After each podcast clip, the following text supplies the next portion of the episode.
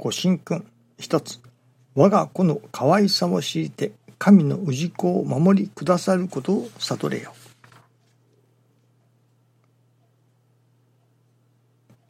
親が子を思うほどの心で子がまた親に対するとき親子最高の交流ができる。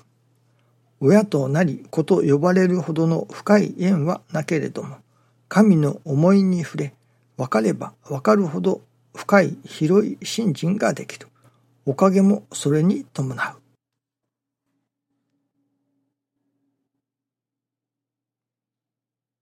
神の思いに触れとあります。神様の思いに触れる。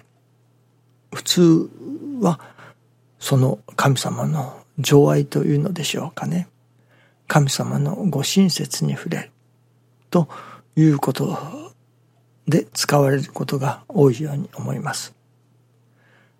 しかし、今朝いただきますのは、今朝からお夢の中で神様からお叱りをいただいたような感じがいたします。私が、まあ、御用が中途半端な御用をしていると。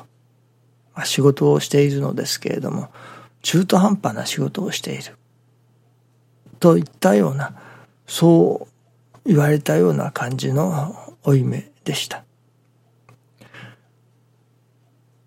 お店ですね。うちは父が店をしておりましたから、その店で私もそのお手伝いをしておるのですけれども、そこに何か人手が足りないか、その、何かの、何でしょうかね、よくわかりませんが、父のお兄さんたちが手伝いに来てくださっているのですね。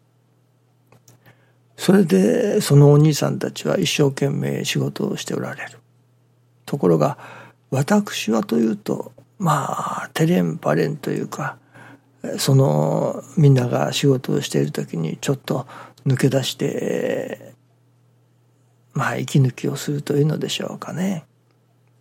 その店はそのお兄さんたちに任せて自分はどっかよそで息抜きをする。まあ何か他のことをする。といったようなまあハマっていない。ハマりが足りないと。いうような感じでしたね。そしてまたどっからかちょっと息抜きに行って帰ってきたらまあその父のお兄さんたちが一生懸命仕事をしているわけですけれどもそのそばに行ってまあおべんちゃらを使うというのでしょうかねご機嫌取りをするようなことをしているわけですね。明らかにその何か小言を言われそうな感じなのですね。でもまあ小言を言わずに黙々と辛抱しておられる。それをご機嫌取りをしているような感じでしたね。結局私のまあ仕事ぶりが中途半端なわけです。はまっていないわけです。神様がもっとハマってしろと。そんな中途半端な仕事ではなく、それこそハマって仕事をしろと。御用をしろと。そう、負い目の中で指摘されたような感じがいたしますね。まあこれからどこをどう改まらせていただけばよいのか実際に考えさせていただかねばなりませんけれども神様から何かお気づきをいただいたことには違いありませんね。そういういわばこの神の思いに触れる。それは必ずしも神様がご親切をしてくださる。その時に触れるというばかりではない。神様から叱られることもあるということですねその神様から叱られた時にでもその神様の思いに触れる。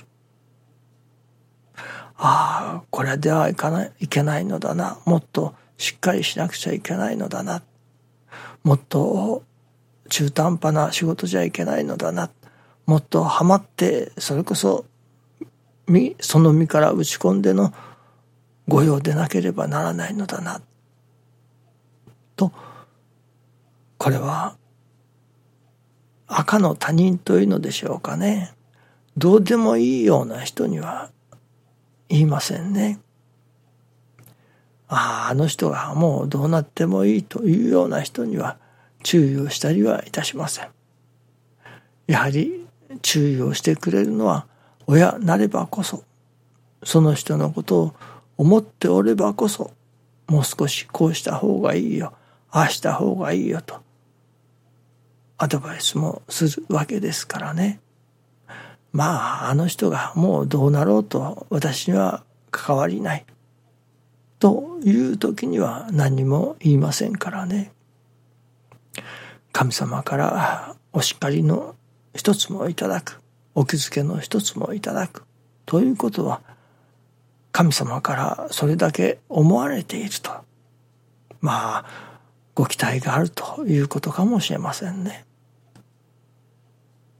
そういう意味において神様からお気づけの一つもいただけないようではいけないというようなことを師匠がおっしゃっておられたことがありますね。神様から親切にしてもらうそれもありがたいけれどもまた神様からお叱りをいただくそれもまたありがたいそしてそこから猶予本当の精進をさせていただくというような新人のあり方でありたいものですね。どうぞよろしくお願いいたします。ありがとうございます。